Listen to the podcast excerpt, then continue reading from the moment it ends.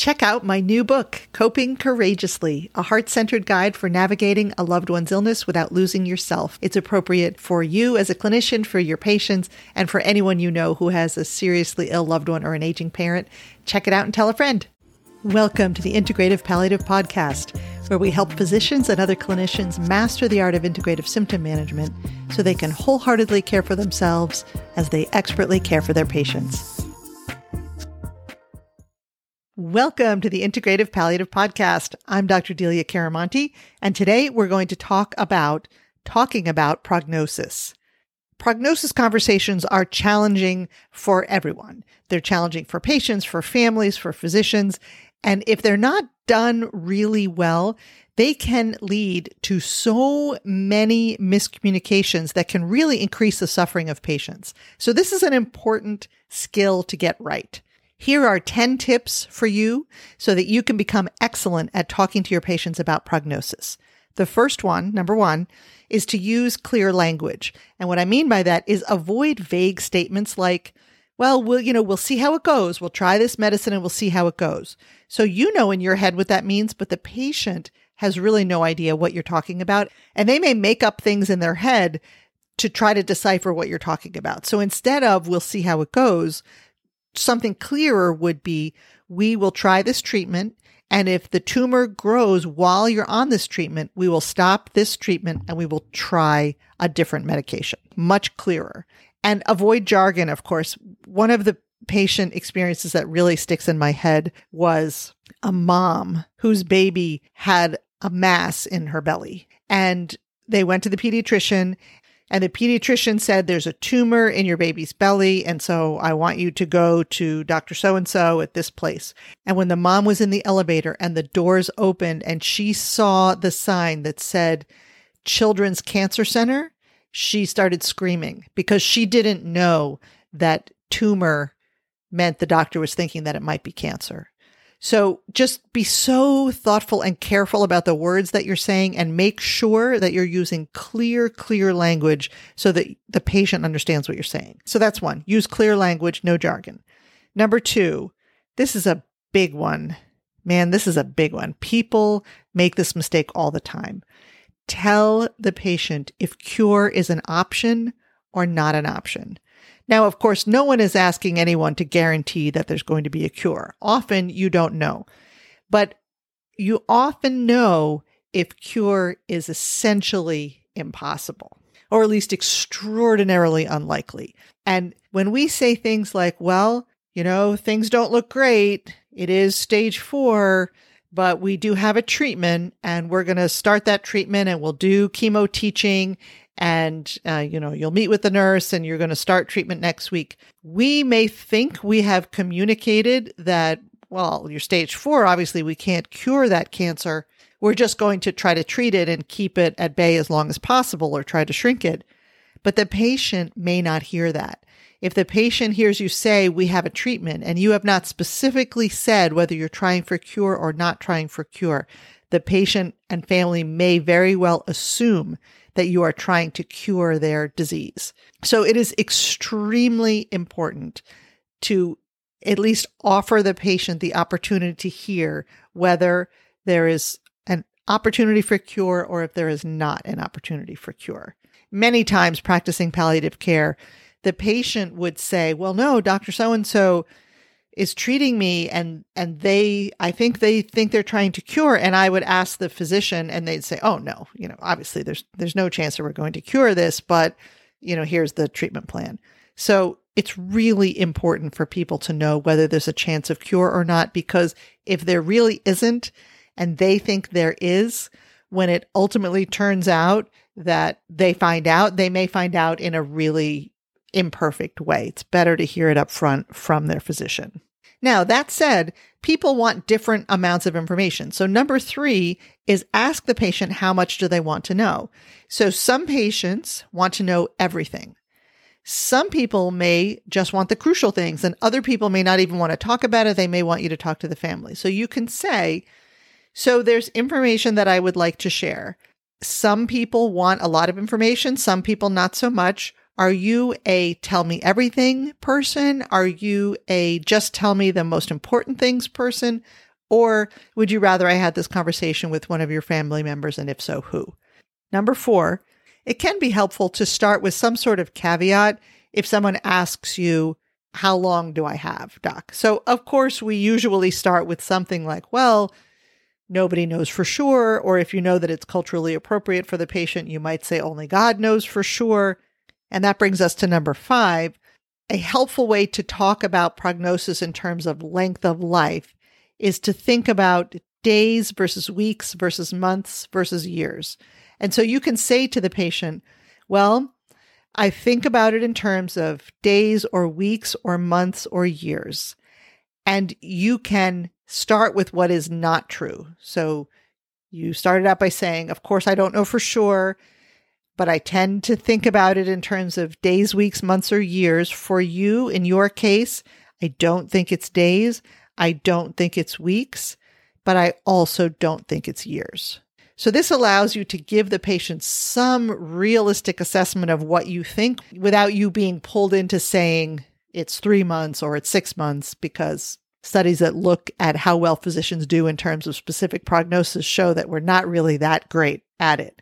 But giving people a big picture is important because we may think we know what we're talking about.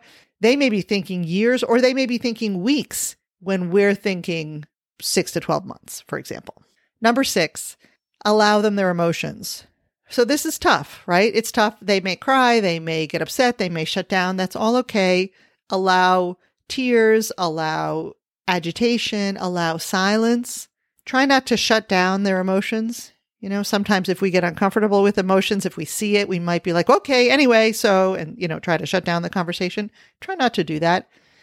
Even if you're running a busy clinic, even if you give somebody 60 to 90 seconds just to sit there with them in silence while they process their emotion, that's okay and that's important for for them to see you do that. Number 7, give them some sort of reassurance like you're getting the best treatment that we have or we're going to talk about you at tumor board and I'm going to get the input of all the experts at our center or we have another treatment to try if this one stops working, or no matter what happens, I'll stick with you and I'll walk beside you on this journey no matter where it goes. So, some kind of reassurance that feels authentic and real to you. Number eight, invite questions. So, is there anything that you're wondering about? You can ask me anything and then try to answer honestly and clearly. So try not to say, well, we'll see how it goes, because that doesn't mean anything. Try, if they ask you a specific question, to give them a clear, specific answer without jargon. And then ideally, you would check understanding. So ask them to tell back, meaning you just answered their question, you just told them what you think. You might say, just so I make sure I've done a great job communicating with you, would you mind telling me back what you think you understood from what I said? Number nine is to acknowledge that you're going to revisit the topic of prognosis over time. I've had several patients who went from one treatment to another treatment to another treatment to another treatment. And I think the whole team assumed that they understood that that meant that things were not going well. But at the very end, when there really were no other legitimate treatments left, these patients were often shocked because there had been a prognosis conversation early on, but then it wasn't specifically revisited later on. So don't assume that if you say something like, well, the tumor grew, so now we're going to have to try this other treatment, that the patient understands that that means that this treatment really is less likely to work as long and it does look like you might be coming closer to the end of your life. They may not understand that.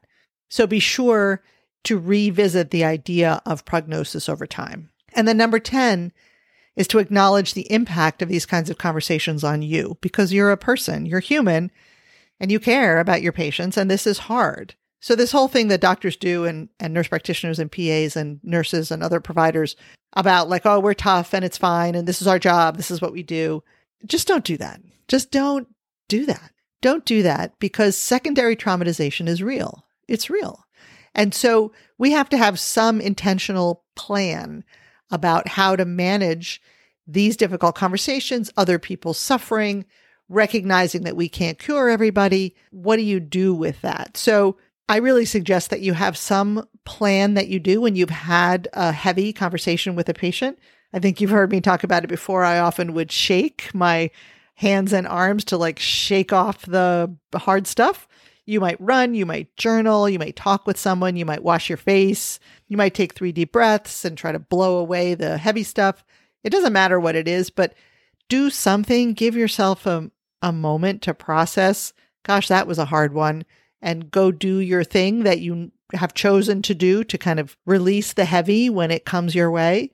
And don't just continue to receive other people's pain without having some intentional plan to release it because it's not good for you. Okay, to review 10 things. Number one, use clear language. Number two, tell the patient if cure is an option or not an option. Number three, ask the patient how much they want to know. Number four, start with some sort of caveat, you know, who knows for sure, but. Number five, if it feels right to you, talk about prognosis in terms of days, weeks, months, or years.